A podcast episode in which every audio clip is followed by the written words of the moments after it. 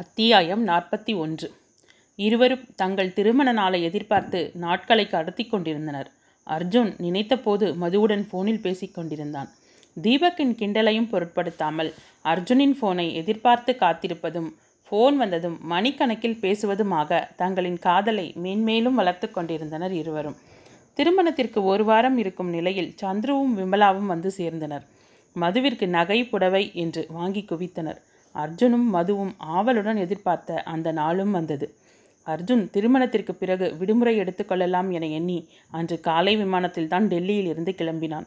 அர்ஜுன் வந்ததும் நேராக ஸ்ரீராமின் வீட்டிற்கு செல்வதாகவும் அங்கிருந்து மாலை ம திருமண மண்டபத்திற்கு அழைத்து வரலாம் என்று முடிவு செய்யப்பட்டு அதன்படி ராஜேஷும் ஸ்ரீராமும் ஏர்போர்ட்டிற்கு சென்றனர். ஆனால் தொழில்நுட்ப கோளாறு காரணமாக ஃப்ளைட் நான்கு மணி நேரம் தாமதமாக ஆகும் என அறிவிக்கப்பட்டது. தீபக்கும் சுரேஷும் பம்பரமாக சுழன்று வாசலில் இருந்து வீடு முழுவதும் தோரணம் கட்டுவது வந்தவர்களை வரவேற்பது என மும்முரமாக இருக்க மது கையில் காஃபியுடன் தீபக்கிடம் வந்தா. அத்தான் இந்தாங்க முதல்ல காஃபியை குடிங்க என்றாள். நீ ஏன்டா இன்னைக்கு வேலை செஞ்சுட்டு இருக்க போய் ரெஸ்ட் எடு. இன்னும் ரெண்டு நாளைக்கு ஆசீர்வாதம் வாங்குறேன்ற பேரில் குனிஞ்சு நிமிந்து எல்லார் காலிலும் விழுந்து எழுந்து எக்ஸசைஸ் செய்யவே உனக்கு நேரம் சரியாக இருக்கும் என்று சிரித்தான். எல்லோரும் இதையே சொல்லுங்கள் எனக்கு ஒரே இடமா உட்காந்துருக்க போர் அடிக்குது. என்னை சினிங்கினாள். பின்ன எப்படி போர் அடிக்காமல் இருக்கும்? இன்னும் அர்ஜுனன் ஃப்ளைட்டில் தானே இருக்கார். இன்றைக்கி பார்த்தா உன்னை சோதிக்கிற மாதிரி ஃப்ளைட் லேட்டாக வரணும் என்றான். இப்போ ஃப்ளைட்டே இப்படித்தான். இவர் ரெண்டு நாள் முன்னாடி வரக்கூடாதா? என ஏக்கமாகவும் இருக்க தோழிகளின் மது என்ற சப்தத்தில் கலைந்தவள் அவர்களை வரவேற்பதில் தன் கவனத்தை திசை திருப்பினாள். வழக்கம் போல் கலாட்டாவும் பேச்சும் சிரிப்புமாக வீடே அமர்க்கலமாக இருந்தது. இவர்களின் சந்தோஷத்தை கண்ட பெரியவர்களின் நெஞ்சம் முழுவதும் ஆனந்தத்தில் மிதந்து கொண்டிருந்தது. ஈஸ்வரன் அனைவரையும் வரவேற்பதும் அவர்களை கவனிப்பதுமாக வளைய வந்து கொண்டிருந்தார். அர்ஜுனோடு வாழ்நாள் முழுவதும் இரண்டர கலந்திருக்கப் போகிறோம் என்ற எண்ணத்தில் அவளது மனம் ஒரு புறம் மகிழ்ச்சியில் திளைத்தாலும் அத்தை மாமா மற்றும் வித்யா தீபக் ராஜேஷின் தன் நண்பர்களையும் பிரிந்து செல்ல வேண்டுமே என்று அவள் உள்ளம் கலங்கத்தான் செய்தது. காலையில் வர வேண்டிய ஃப்ளைட் ஒரு வழியாக மதியம் இரண்டு மணிக்கு வந்து இறங்கியது. அர்ஜுனை அழைத்து கொண்டு ஸ்ரீராமின் வீட்டிற்கு சென்றனர். ஏர்போர்ட்டில் வந்து இறங்கியதுமே அவளுக்கு ஃபோன் செய்து தான் வந்துவிட்டதை அறிவித்து விட்டு வீட்டிற்கு வந்ததும் பேசுகிறேன் என்று வைத்து விட்டான். அன்று மாலை சுற்றமும் நட்பும் புடைசூழ மாப்பிள்ளை கோலத்தில் திருமண மண்டபத்திற்கு வந்து இறங்கினான் அர்ஜுன். மதுவை ஆவலுடன் எதிர்பார்த்து அவனது விழிகள் தவம் இருக்க அலங்கார சிலையாக ரோஜா நிற வண்ணப்பட்டில் அழைத்து வரப்பட்டாள் அவள். அர்ஜுனின் விழிகள் காதலுடன் அவளை தீண்ட அந்த ஸ்பரிசத்தில் விழி உயர்த்தி பார்த்தாள். இருவரது விழிகளும் ஒரு புள்ளியில் சந்திக்க வெட்கப் புன்னகையுடன் தன் விழிகளை தாழ்த்தி நிலம் பார்த்தாள். வெட்கத்தில் சிவந்த அவளது முக அழகை ரசித்தபடி புன்னகையுடன் அவன் அமர்ந்திருந்தான். அடுத்த அரை மணி நேரத்தில் அனைத்து சம்பிரதாயமும் முடிந்து அவனையும் மதுவையும் வைத்து விதவிதமாக ஃபோட்டோக்கள் எடுத்தவுடன் சாப்பிடச் சென்றனர். அப்போதுதான் இருவரும் தனிமையில் பேசிக்கொள்ள சற்று நேரம் கிடைத்தது. அறைக்கு வந்தவனுக்கு அப்போதுதான் தான் செய்ய மறந்த வேலை ஒன்று நினைவிற்கு வர. ஸ்ரீராமை ஃபோனில் அழைத்தான். தானும் அவனுடன் வீட்டிற்கு வருவதாகவும் சொல்லிவிட்டு தன் தந்தையிடம் சென்று அப்பா நான் ஸ்ரீராமோட அவன் வீட்டுக்கு போகிறேன் காலையில் அஞ்சு மணிக்கெல்லாம் வந்துடுறேன் என்றான். என்ன அர்ஜுன் இது? காலையில் முகூர்த்தத்தை வச்சுக்கிட்டு நீ இப்படியெல்லாம் போகக்கூடாதுப்பா. நீ எங்கேயும் போக வேண்டாம் என்றார் ப்ளீஸ்ப்பா போயிட்டு காலையில் சரியாக அஞ்சு மணிக்கெல்லாம் வந்துடுறேன். அம்மாவை கொஞ்சம் சமாளிச்சுக்கோங்க என்றபடி அங்கிருந்து கிளம்பினான். ஸ்ரீராமுடன் வாசல் வரை வந்தவன் என்ன நினைத்தானோ? ஸ்ரீ நீ இங்கேயே இரு வந்துடுறேன் என்றவன் மது தங்கியிருந்த அறைக்கு வந்தான். கதவை திறந்த வித்யாவிடம் அவளை கொஞ்சம் கூப்பிடேன் என்று சொல்ல அவள் சிரித்துக்கொண்டே மதுவை வெளியே அனுப்பி வைத்தாள். மாடியின் மூலையில் நின்று கொண்டிருந்த அர்ஜுனை நெருங்கி என்ன அர்ஜுன் இப்போதானே பேசிட்டு வந்தோம்? அதுக்குள்ளே என்ன விஷயம் பேச வந்திருக்கீங்க? என்று சிரித்தாள். நான் ஸ்ரீராம் கூட அவன் வீட்டுக்கு போகிறேன் அதான் நான் போகிறேன்னு சொல்லிட்டு போக வந்தேன். நான் கிளம்புறேன். நீ பத்திரமா இருடா. என்று அவள் கன்னத்தை தட்டிவிட்டு சென்றவன் திரும்பி வந்து அவளை இறுக அணைத்து ஐ லவ் யூ தேனு என்றவன் அவளது இரு கன்னங்களிலும் முத்தமிட்டான். அவளது முகத்தை தன்னுள் நன்கு பதித்து கொள்வது போல ஆழப்பார்வை ஒன்றை செலுத்திவிட்டு பை மது என்றவன் திரும்பி பார்க்காமல் சென்றான். இவ்வளவிற்கும் அவள் அவனிடம் ஒரு வார்த்தை கூட பேசவில்லை. அவனது செய்கை அவளுக்கு வித்தியாசமாகப்பட்டது. எப்போதும் இருக்கும் ஒரு துள்ளல் பேச்சே எப்போது அவனிடம் இல்லை. மனத்திற்குள் ஏதோ நெருடலாக தோன்ற யோசனையுடன் அவன் சென்ற வழியையே பார்த்தாள். இனி அந்த குறும்பு பேச்சையும் காதல் பார்வையையும் திரும்ப காணப்போவதில்லை என்ற எண்ணம் இல்லாமல் ஏதோ மாய வலையில் சிக்கியது போன்ற ஒரு தயக்கத்துடன் யாரிடமும் பேசாமல் வந்து படுத்தாள். அவ்வளவு நேரம் நன்றாக பேசிக்கொண்டிருந்தவள் இப்போது ஏன் சுருண்டு படுத்துக்கொண்டாள் என்று எண்ணியபடி மேகலாவும் வித்யாவும் ஒருவரை ஒருவர் பார்த்து கொண்டனர். படுத்தவளுக்கு மனம் ஒரு நிலையில் இல்லை. என்னவோ நடக்கப் போகிறது என அவள் உள்மனம் எச்சரிக்க பயத்துடன் சஷ்டி கவசம் சொல்லியபடி கண்களை மூட மூடி உறங்க முயன்றாள். ஸ்ரீராமும் அர்ஜுனும் பத்து மணிக்கு வீட்டை அடைந்ததும் அர்ஜுன் ஒரு பார்சலை எடுத்துக்கொண்டு கிளம்பினான். அதை கவனித்த ஸ்ரீராம் என்னடா மணி பத்து ஆகுது இந்த நேரத்தில் போய் இதை கொடுக்கணும்? அப்படி என்ன அவசரம்? அப்படியே கொடுக்கணும்னாலும் நாளைக்கு நான் போய் கொண் கொடுக்குறேன் என்றான். இல்லை ஸ்ரீ இந்த ஃப்ளைட் லேட் ஆனதால் எல்லா வேலையும் கெட்டுச்சு. நாளைக்கு காலையில் அவங்க ஊருக்கு போயிடுவாங்க. அதுவும் இல்லாமல் சுபா அக்காவோட அண்ணன் வீடு. அதனால் நானே போய் கொண் கொடுத்துட்டு வந்துடுறேன் என்றான். உனக்கு ரொம்ப பிடிவாதம்டா. சொன்னால் கேட்க மாட்டேன். நீ தனியாக போக வேணாம். நானும் வரேன் என்று ஸ்ரீராமும் உடன் கிளம்பினான். ஆனால் சென்ற இடத்தில் அவர்கள் நாளைக்கு போவதாக இருந்த பிளானை மாற்றி அன்று மாலை ஊருக்கு கிளம்பி விட்டதாகவும் வர பத்து நாட்கள் ஆகும் என அந்த வீட்டின் வாட்ச்மேன் சொல்ல பார்சலை அவர்களிடம் கொடுத்து விடும்படி சொல்லி கொடுத்துவிட்டு கிளம்பினர். மனசஞ்சலத்துடன் அரைகுறை உறக்கத்தில் இருந்த மது திடீரென எழுந்து அமர்ந்தாள். அவளது உடல் தெப்பலாக நனைந்திருந்தது. என்ன இது? இப்படி ஒரு கனவு. யாருக்கு என்ன ஆச்சு? என பயத்துடன் திரும்பி பார்த்தாள். அந்த அறையில் அவளை தவிர யாருமே இல்லை. எங்கே போயிட்டாங்க ரெண்டு பேரும்? என நினைத்தபடி மணியை பார்த்தாள். இரண்டு. படபடவென அடித்துக்கொண்ட இதயத்தை ஆழ மூச்செடுத்து சற்று நிதானப்படுத்த முயற்சித்தபடி கட்டிலில் இருந்து இறங்கினாள். அப்போதுதான் வெளியில் பேச்சு குரல்களும் யாரோ அழுவது போலவும் இருக்க பயத்துடன் கதவை திறந்தவள் மாடியில் இருந்து எட்டி பார்த்தாள். தீபக்கும் ராஜேஷும் வேகமாக கார் பார்க்கிங்கை நோக்கி ஓடுவது தெரிந்தது. யாருக்கு என்ன ஆச்சோ? ஒருவேளை இதற்குத்தான் தன் மனம் அப்படி அடித்து கொண்டதோ? என்று அச்சத்துடன் வேகமாக படியிறங்கி ஓடி வந்தாள். அவள் வரும் சத்தம் கேட்டு மற்றவர் திரும்பி பார்க்க ராஜி அழுகையோடு மதுமா என்று அவளை அணைத்து கொண்டார். பயத்தில் கண்களில் நீர் திரள அத்தை என்ன ஆச்சு? சொல்லுங்க அத்தை எனக்கு பயமா இருக்கு என்றவள் கண்களில் இருந்து கண்ணீர் வழிந்தது. வித்யாவும் மேகலாவும் மது என்று அவள் தோளில் சாய அழுகையோடு நிமிர்ந்தவளுக்கு அங்கிருந்தவர்கள் அனைவரும் தன்னை பரிதாபமாக பார்ப்பது போல தோன்றியது. அப்போதுதான் கவனித்தாள் விமலா சந்துரு ஈஸ்வரன் மூவரும் அங்கே இல்லை. அவளுக்கு உள்ளுக்குள் அர்ஜுன் வித்தியாசமாக நடந்து கொண்ட முறை தன்னுடைய பயம் எல்லாம் சேர்ந்து அர்ஜுனுக்கு ஏதாவது கடவுளே அப்படி ஏதும் இருக்காது இருக்கவும் கூடாது என எண்ணிக்கொண்டிருந்த நேரம் ராஜேஷ் காரை கொண்டு வந்து நிறுத்திவிட்டு மதுவின் அதிர்ந்த முகத்தை பார்த்தவனால் ஸ்டியரிங்கை பிடிக்க முடியாமல் தடுமாறினான்.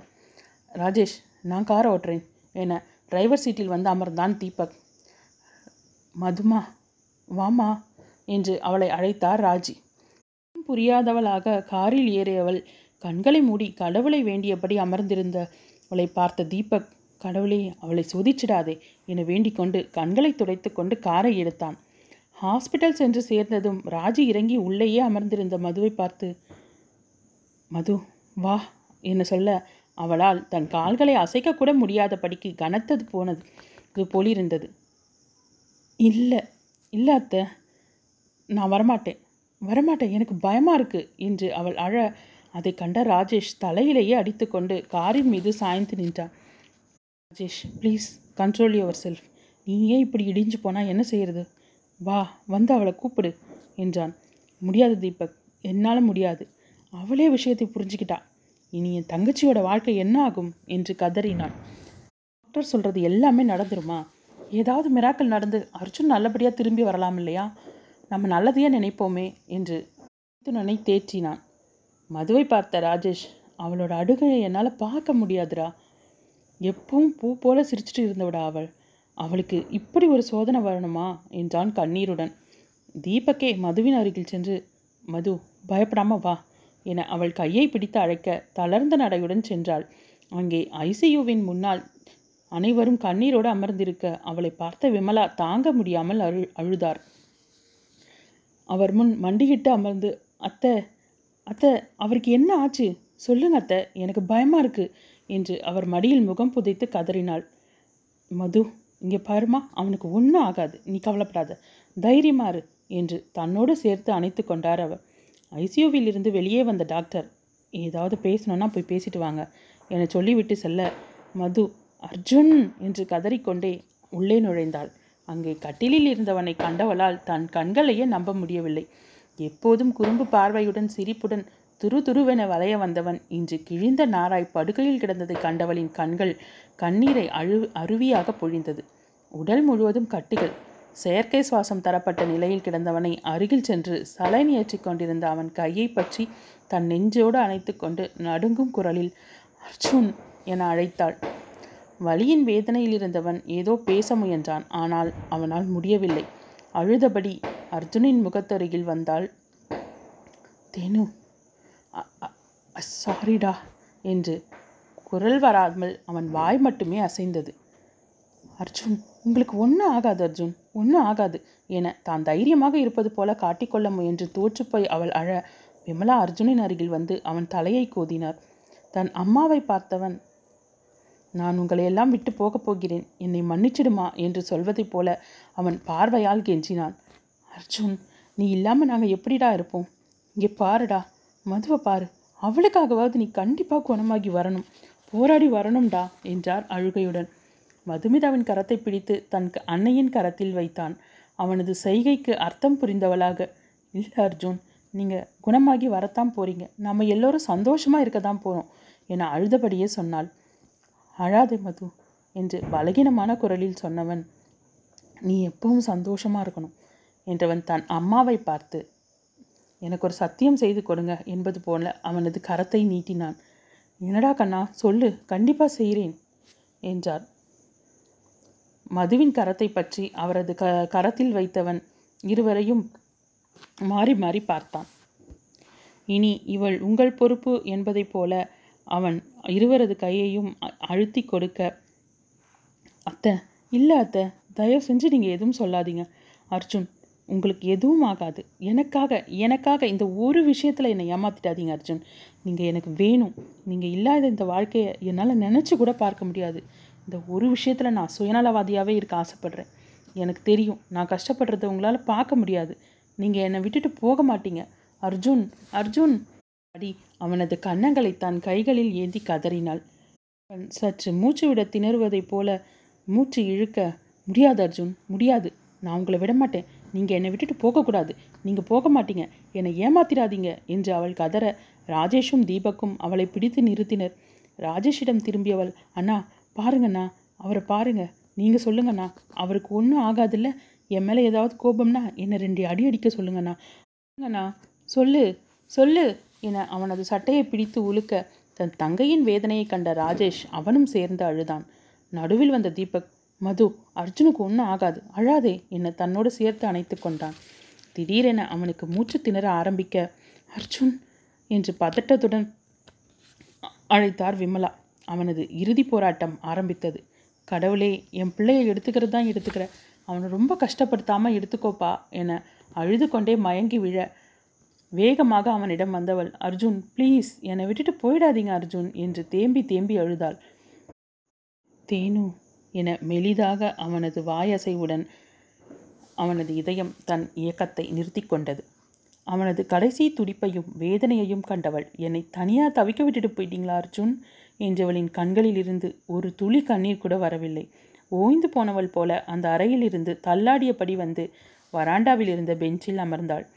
பின்னாலேயே வந்த ராஜி மதுமா மதுமா என அவளை உழுக்க பதில் ஏதும் சொல்லாமல் வெறித்த பார்வையுடன் அமர்ந்தாள். வீட்டிற்கு வந்த பின்பும் அதே வெறித்த பார்வையுடன் யாருடனும் பேசாமல் சுவற்றை பார்த்து கொண்டு அமர்ந்திருந்தாள். மற்றவரின் பேச்சோ அழைப்போ எதுவும் அவளை திசை திருப்பவில்லை. விஷயத்தை கேள்விப்பட்ட நண்பர்கள் கூட்டம் மொத்தமும் ஓடி வந்தது.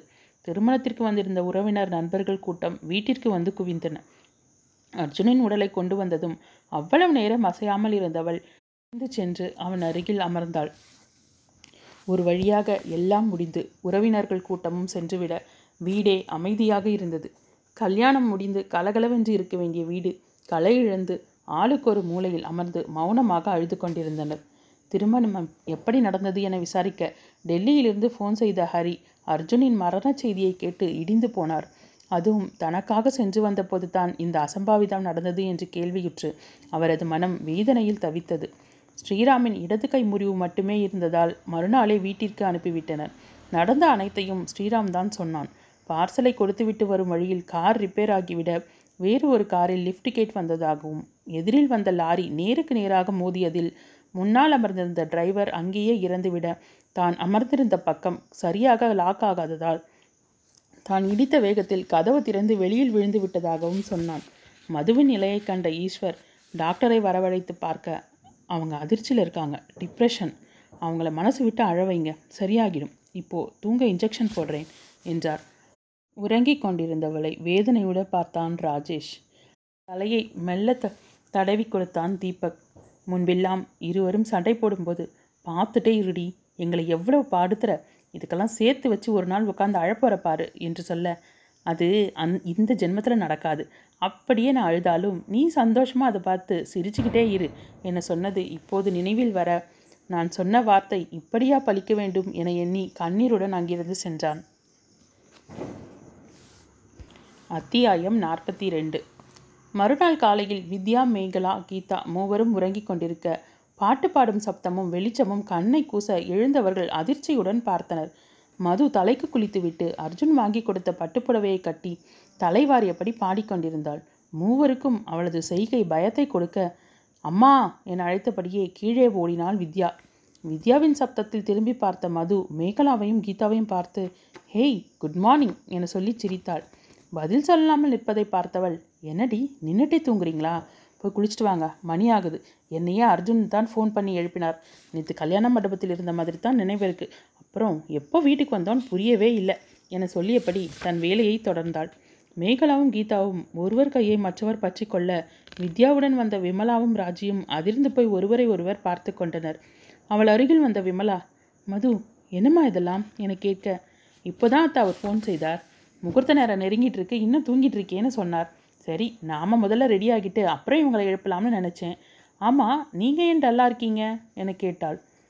மது நேற்று என்ன நடந்ததுன்னு உனக்கு நினைவில்லையா? கலவரத்துடன் கேட்டார் ராஜி. நினைவிருக்கே காலையிலிருந்து நடந்தது சொல்லவா? என சொன்னவள் திருமண தினத்திற்கு முன்தினம் நடந்ததையும் அர்ஜுன் தன்னிடம் விடைபெற்று சென்றது வரையும் சொன்னாள். அதுக்கப்புறம் ஏதோ நடந்த மாதிரி இருக்கு ஆனால் நினைவே இல்லை என்றாள். அதற்குள் அங்கே வந்திருந்த மற்றவர்களும் அவளது பதிலில் செய்வதறியாது திகைத்தனர். அவள் அருகில் வந்த ராஜேஷ் அவளது கய கரத்தை பிடித்து தர தரவென இழுத்துச் சென்றான். அண்ணா எங்கே என்னை இப்படி இழுத்துட்டு போறீங்க? என்று அவள் கேட்க பதிலே சொல்லாமல் ஹாலில் ஒரு ஓரத்தில் வைத்திருந்த அர்ஜுனின் புகைப்படத்தின் முன்பு நிறுத்தினான். அங்கே பாரு உன்னோட அர்ஜுனை பாரு என சொன்னவன் அதற்கு மேல் தாள முடியாமல் தடுமாற அங்கிருந்த ஃபோட்டோவை பார்த்தவள் கோபத்தோடு யார் என் ரூம்லேருந்து இந்த ஃபோட்டோவை எடுத்தது? என்ன வேலை செஞ்சு வச்சுருக்கீங்க? மாலையெல்லாம் போட்டு பொட்டல் சி! என்று மாலைகளை கழற்றி தூக்கி வீசினாள். பொட்டை அழித்துவிட்டு அந்த ஃபோட்டோவை எடுத்து தன் நெஞ்சோடு அணைத்து கொண்டாள். அர்ஜுன் எங்க? ஸ்ரீராமண்ணா வீட்டில் தானே இருக்கார்? நானே ஃபோன் செஞ்சு பேசிக்கிறேன் என்றபோது தான் ஸ்ரீராமும் அங்கேதான் இருக்கிறான் என்று கவனித்தாள். அவன் அருகில் சென்று அண்ணா அர்ஜுன் எங்க? நீங்கள் இங்கே தானே இருக்கீங்க? என தயக்கத்துடன் கேட்டவள் அவன் கையில் போட்டிருந்த கட்டை பார்த்தாள். அண்ணா உங்களை தானே கேட்குறேன். அர்ஜுன் எங்கே? என்று கத்த ஸ்ரீராம் எதுவும் சொல்லாமல் தலையை குனிந்து கொண்டான். ஏன் யாரும் எதுவும் சொல்ல மாட்டேன்றீங்க?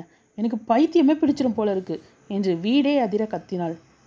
மது அர்ஜுன் இனி திரும்பி வரமாட்டான் என சொல்லிவிட்டு சேலை தலைப்பில் வாயை மூடிக்கொண்டார் ராஜி. என்ன அர்த்தம் சொல்கிறீங்க நீங்கள் சொல்கிறதுக்கு என்ன அர்த்தம்? நீங்கள் யார் சொல்கிறதையும் நான் நம்ப மாட்டேன். ஈஸ்வரனிடம் சென்றவள் மாமா நீங்கள் சொல்லுங்கள் அர்ஜுன் எங்கே மாமா? சொல்லுங்கள் என்று கேட்க கண்களில் நீர் தழும்ப மதுமா அவங்க சொல்கிறது உண்மைடா என்றார் தன்னை அறியாமல் இரண்டடி பின்னால் சென்றவள் நான் நம்ப மாட்டேன். நீங்கள் எல்லாரும் சேர்ந்து என்னை ஏமாத்துறீங்க. அண்ணா நீயாவது சொல்லு. எனக்கு ஒரே குழப்பமாக இருக்குது என்றவள் ராஜேஷின் தோளில் சாய்ந்து கொள்ள அவன் முகத்திலேயே அரைந்து கொண்டு அழுதான். ஐயோ அவன் மேலே இப்படி பைத்தியமாக இருக்கியே உயிரையே வச்சிருக்கியே. உங்ககிட்ட நான் எப்படிடா சொல்லுவேன்? இனி அவன் திரும்பி வர முடியாத இடத்துக்கு போயிட்டான்னு என் வாயால் என் தங்கச்சிக்கிட்ட சொல்ல வச்சிட்டியே கடவுளே என்று கதறி அழுதான். ராஜேஷின் வார்த்தைகளை கேட்டவள் ஃபோட்டோவை நழுவ விட இறுகி போய் நின்றாள். ராஜேஷ் அவள் தோளை பிடித்து உலுக்கினான். மது அழுதுடு. உன் மனசில் இருக்கும் துக்கமெல்லாம் கண்ணீராக வெளியே வரட்டும். அழுடா. நீயே இப்படி இருந்து எங்களை கொல்லாத? அழுமா? அழு. அர்ஜுன் ஒருவன் எங்களை அழ வச்சது போதும். நீயும் எங்களை வதக்காதடா என அவளை உல உலுக்கினான். அண்ணா அர்ஜுன். என்றவள் கீழே விழுந்து கிடந்த அவனின் ஃபோட்டோவை பார்த்தபடி இப்பவும் என்னை ஏமாத்திட்டு போயிட்டீங்கல்ல அர்ஜுன்? என்னை தனியாக தவிக்க விட்டுட்டு போயிட்டீங்களே அர்ஜுன்? என்றவள் திடீரென பெருங்குரல் எடுத்து கதறியபடி ஃபோட்டோவின் மீதே விழுந்தாள். ஃபோட்டோவில் இருந்த கண்ணாடி சில்லும் அவளது வளையல்களும் உடைந்ததும் அவள் கைகளில் கீறி காயத்தை ஏற்படுத்த அந்த உணர்வு கூட இல்லாமல் அந்த ஃபோட்டோவை அணைத்தபடி அழுதவளை ராஜியும் விமலாவும் வந்து அணைத்து கொண்டு அழுதனர். அர்ஜுன் இறந்த துக்கம் ஒரு புறம் இருக்க மதுவை தேற்றுவதே பெரும் பாடாக இருந்தது. அன்றெல்லாம் அழுது அழுது ஜுரம் வந்துவிட ஜுர வேகத்திலும் அவன் அவனது பெயரையே புலம்பிக் கொண்டிருந்தாள். பத்து நாட்களுக்கு பிறகு ஓரளவு தெளிந்தது போலிருந்தாள் ஆனால் நினைத்த நேரத்தில் மல்லிப்பந்தலின் கீழே அமர்ந்து கொள்வதும் அங்கேயே படுத்துக்கொள்வதும் திடீரென சுவற்றை வெறித்தபடி இருப்பதும் என இருந்தாள். யாரிடமும் சரியாக பேசாமல் அர்ஜுனின் உடைகளை அணைத்தபடி படுத்து கொண்டிருப்பாள். மாதத்திற்கு பிறகு சந்துரு தாங்கள் டெல்லி கிளம்புவதாக தெரிவிக்க ஈஸ்வரன் சரி என்றார். தன் அறைக்கு சென்ற மது அந்த அறையை ஒரு முறை சுற்றி பார்த்தாள். தன் பிறந்த நாளன்று அர்ஜுன் அவள் அறைக்கு வந்தது முதல் நின்ற இடம் தன்னிடம் பேசியது அவன் அமர்ந்த இடம் என்று ஒவ்வொரு இடத்தையும் தொட்டு பார்த்து அழுதாள். சூட்கேஸை எடுத்து தன் துணிமணிகளை அடுக்கத் தொடங்கினாள். மாத்திரை எடுத்துக்கொண்டு அவள் அறைக்கு வந்த ராஜி என்ன? என்று விசாரிக்க தானும் அவர்களுடன் டெல்லி போகப் போவதாகவும் அவர்களுடன் தான் இருக்கப் போவதாகவும் சொன்னாள். அனைவரும் எவ்வளவோ எடுத்து கூறியும் கேளாமல் அவங்க எனக்கு அத்தம்மா இல்லை அப்பா அம்மா என சொல்ல விமலா கண்ணீரோடு அவளை அணைத்து கொண்டார். அடுத்த நான்காம் நாள் அவர்களுடன் கிளம்பி டெல்லி வந்து சேர்ந்தாள். அர்ஜுனின் அறையிலேயே தங்கிக் கொண்டாள். சுபாவும் ஹரியும் அடிக்கடி வந்து அவர்களை பார்த்துவிட்டு சென்றனர். ஒரு நாள் விமலா சமையலறையில் நெஞ்சை பிடித்து கொண்டு மயங்கி சரிய அவள் துடித்து விட்டாள். டாக்டர் மேசிவ் அட்டாக் என சொல்லிவிட பெரும் போராட்டத்திற்கு பிறகு காப்பாற்றி பிழக்கை வைத்தனர். அன்று முதல் விமலாவை விட்டு அந்த பக்கம் இந்த பக்கம் அவள் செல்வதில்லை. ஓரளவு உடல் தேறியும் டாக்டர் பயணம் செய்யலாம் என்று சொன்னதும் அனைத்து சொத்துக்களையும் விற்றுவிட்டு பெசன் நகரில் ஒரு வீடு வாங்கி அங்கேயே குடிவந்தனர். நடுவில் மதுவின் ரிசல்ட் வர அர்ஜுனிடம் சொன்னபடியே கோல்டு மெடல் வாங்கினாள். மெடலை வாங்கி கொண்டு வந்து அர்ஜுனின் படத்தின் முன்பு வைத்துவிட்டு அழுதாள்.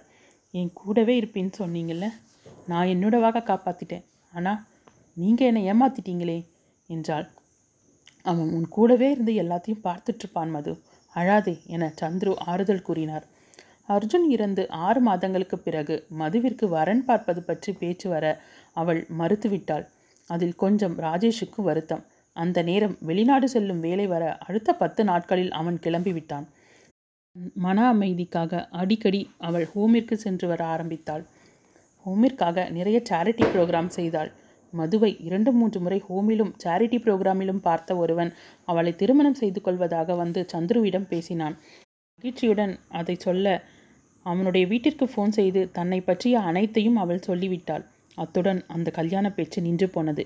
தீபக் தான் அவளிடம் சண்டையிட்டான். அவன் பேசி முடிக்கும் வரை எதுவும் பேசாமல் கேட்டுக்கொண்டாள். அவன் ஓய்ந்து போய் அமர்ந்து விட நீயே நினச்சி பாரு ஒருத்தனை காதலிச்சிட்டு கல்யாணம் வரைக்கும் வந்து அந்த மாப்பிள்ளை இறந்து போனான் அந்த பொண்ணை யார் முழு மனசோட ஏற்றுக்குவாங்க என்னால் எப்படி இன்னொருத்தரோட சேர்ந்து குடும்ப வாழ்க்கை வாழ முடியும்?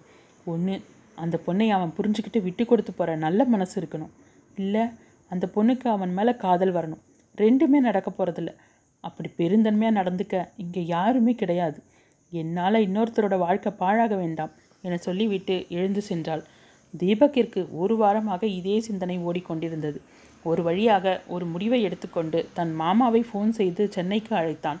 அவரும் கல்யாணம் பற்றி பேச அழைத்துள்ளனர் போல என்று எண்ணியபடி கிளம்பி வந்தார். மது வீட்டில் இல்லாத நேரத்தில் தீபக் தன்னுடைய முடிவை அனை அனைவரிடமும் சொல்ல விஷயத்தை கேட்ட அனைவரும் திகைத்து போயினர். மேகலாவின் அருகில் சென்ற தீபக் சாரி மேகலா எனக்கு வேற வழி தெரியல என சொல்லிவிட்டான். மேகலாவின் தந்தையோ மகளின் வாழ்க்கை இப்படி திரிசங்க சொர்க்கமாக ஊஞ்சலாடுவதை எண்ணி வேதனையுடன் அவர்களிடம் சண்டையிட்டார். அப்பா ஒன்றும் சொல்லாதீங்கப்பா. அத்தா எடுத்த முடிவு சரிதான். அவர் முடிவுக்கு நானும் சம்மதிக்கிறேன். மதுவுக்கு ஒரு நல்ல வாழ்க்கை அமையணும்னு நாம் நினைக்கிறோம். அதுக்கு அத்தானே அவளை கல்யாணம் செஞ்சுக்கிறது தான் சரி. அவரால் தான் அவளை புரிஞ்சுக்க முடியும் என சொல்ல கோபத்தோடு அவளை அழைத்து கொண்டு வெளியேறினார் அவரது தந்தை. அன்று அர்ஜுனின் முதலாம் ஆண்டு நினைவு நாள். மது கிளம்பி ஹோமிற்கு சென்று குழந்தைகளுடன் இருந்து தன் மனத்தை சற்று அமைதிப்படுத்தி கொண்டாள். அன்று மாலை மாமா வீட்டிற்கு வந்து அங்கேயே தங்கிவிட்டாள். மறுநாள் காலையில் ஃபோன் ஒழிக்க மாடியில் அவள் ஃபோனை எடுத்த அதே நேரம் கீழே ராஜியும் ஃபோனை எடுத்தார். மேகலா அழுதபடி தனக்கு வேறு இடத்தில் மாப்பிள்ளை பார்ப்பதாக சொல்ல மது செய்வதறியாமல் திகைத்து நின்றிருந்தாள். ராஜி சமாதானமாக பேசிவிட்டு ஃபோனை வைத்ததும் வேகமாக அவரிடம் வந்தாள். ராஜியும் மேகலா வந்தது தீபக்கின் முடிவு என அனைத்தையும் சொல்ல கோபத்துடன் அவள் தீபக்கை தேடிச் சென்றாள். ஹாலில் அமர்ந்து பேப்பர் படித்து கொண்டிருந்தவன் கையில் இருந்த பேப்பரை பிடுங்கி எறிந்தாள். அவளது கோபத்தை கண்டவன் என்ன மது? என்றதும் அவனது சட்டைக்காலரை பிடித்து உலுக்கினாள். இதில் நீ என்னடா நினச்சிட்டு இருக்க பெரிய தியாகியா நீ? யாரை கேட்டு என்னதான் கல்யாணம் செஞ்சுக்க போகிறேன்னு சொன்ன? நீ சம்மதிச்சா போதுமா? என்னோட சம்மதத்தை கேட்டியா? வார்த்தைக்கு வார்த்தை தங்கச்சின்னு சொல்வியே இதுதானா அது? என்றவள் மேலும் அவன் பதில் சொல்ல முடியாத கேள்வியை கேட்டுவிட்டு சொல்லு மேகலாக்கு என்ன பதில் சொல்ல போற? போதும் தீபக் ஒரு மதுமிதா இந்த வீட்டுக்கு போதும். மேகலாவையும் அதே போல் ஆக்கிடாத. என் உறுத்திக்காக நம்ம மூணு பேரோட வாழ்க்கை பாழாகிறத நான் விரும்பலை. தயவு செஞ்சு மேகலாவை கல்யாணம் பண்ணிக்கோ. அவளை ஏமாத்தாதே என்று அவன் மார்பிலேயே சாய்ந்து அழுதாள். அவளை விலக்கி நிறுத்தியவன் உன்னை ஆசைப்பட்டு நான் கல்யாணம் செஞ்சுக்க நினைக்கல. உனக்கும் ஒரு பாதுகாப்பு வேணும். அந்த ஒரே ஒரு காரணம்தான். சரி உன் இஷ்டப்படியே நான் மேகலாவை கல்யாணம் பண்ணிக்கிறேன். ஆனால் எனக்கு நீ ஒரு சத்தியம் செஞ்சு கொடு என்று மதுவின் முன் தன் கரத்தை நீட்டினான். என்ன செய்யணும்? சொல்லு என்றால் வேகமாக. நான் மேகலாவை கல்யாணம் செஞ்சுக்கணும்னா அதுக்கு முன்னால் நீ யாரையாவது கல்யாணம் செஞ்சுக்க சம்மதிக்கணும். இதுக்கு நீ சரின்னு சொன்னால் எனக்கும் மேகலாவுக்கும் கல்யாணம் நடக்கும் என்றான் அதிர்ச்சியுடன் அவனை பார்த்தாள். சற்று யோசித்தவள் சரி முதல்ல உங்கள் கல்யாணம் நடக்கட்டும். அப்புறம் நான் சம்மதிக்கிறேன் என்றாள். பேச்சு மாறக்கூடாது மது. நீ அப்புறம் கல்யாணத்துக்கு சம்மதிக்கலனா நான் மேகலாவை பிரியறத யாராலையும் தடுக்க முடியாது. நம்ம மூணு பேரோட வாழ்க்கையும் பாழாகக்கூடாதுன்னு நினைக்கிற நீ நிச்சயமா மேகலாவோட வாழ்க்கையை பாழாக்க மாட்டேன் அந்த நம்பிக்கை எனக்கு இருக்கு என்றதும் அவள் வேதனையுடன் தலையை ஆட்டினாள். விஷயம் அறிந்த ராஜேஷ் மேகலாவிற்கு ஃபோன் செய்து நீ கவலைப்படாத நான் உன் கல்யாணத்தை முன்னால் நின்று நடத்தி வைக்கிறேன் என்று சொல்ல மேகலாவும் அன்று காலையில் நடந்ததை ராஜி ஃபோன் செய்து மேகலாவிடம் சொன்னதாக சொன்னாள். முதலில் மேகலாவின் தந்தையின் கோபத்தை குறைக்க வேண்டும் என முடிவெடுத்து அடிக்கடி அவரிடம் பேசினான் ராஜேஷ். மது அப்போது தான் ஜீவாவின் அலுவலகத்தில் வேலைக்குச் சேர்ந்தாள். கீதாவும் அங்கேயே இருந்தது. அவளுக்கு மற்றொரு ஆறுதலாக இருந்தது. கீதா சிவா லதாவின் நட்பு அவளை கொஞ்சம் மாற்றியது என்றாலும் அந்த பழைய துள்ளலோ துருதுருப்போ கிண்டலான பேச்சோ இல்லை. மெல்ல தன் கடந்த கால நிகழ்விலிருந்து நிகழ்காலத்திற்கு வந்தவள் தன் கண்களை துடைத்து கொண்டு எழுந்தாள். விளக்கை போட்டவள் மணியை பார்த்தாள். மணி எட்டு. ஐயோ அம்மாவுக்கு ஒன்பது மணிக்கு மாத்திரை கொடுக்கணுமே. என எழுந்து முகத்தை கழுவிக்கொண்டு கீழே வந்தாள். விமலா கட்டிலில் படுத்திருக்க சந்துரு ஈசி சேரில் அமர்ந்தபடி ஜன்னல் வழியாக வானத்தை பார்த்து கொண்டிருந்தாள். கிச்சனில் புகுந்தவள் மலமளவென சப்பாத்தி குருமா செய்துவிட்டு இருவரையும் சாப்பிட அழைத்தாள். அவர்களும் மறுப்பு ஏதும் சொல்லாமல் வந்து அமர்ந்தனர். ஆனால் இருந்த மனநிலையில் உணவு இறங்கவில்லை. பேருக்கு சாப்பிட்டுவிட்டு எழுந்து சென்றனர். ஒருவருக்கொருவர் பேசிக்கொள்ளவும் இல்லை. மது சிறிது நேரம் கழித்து அவர்கள் இருவருக்கும் மாத்திரைகளை கொடுத்துவிட்டு கையுடன் கொண்டு வந்திருந்த விமலாவின் தூக்க மாத்திரையில் ஒன்றை எடுத்து போட்டுக்கொண்டாள்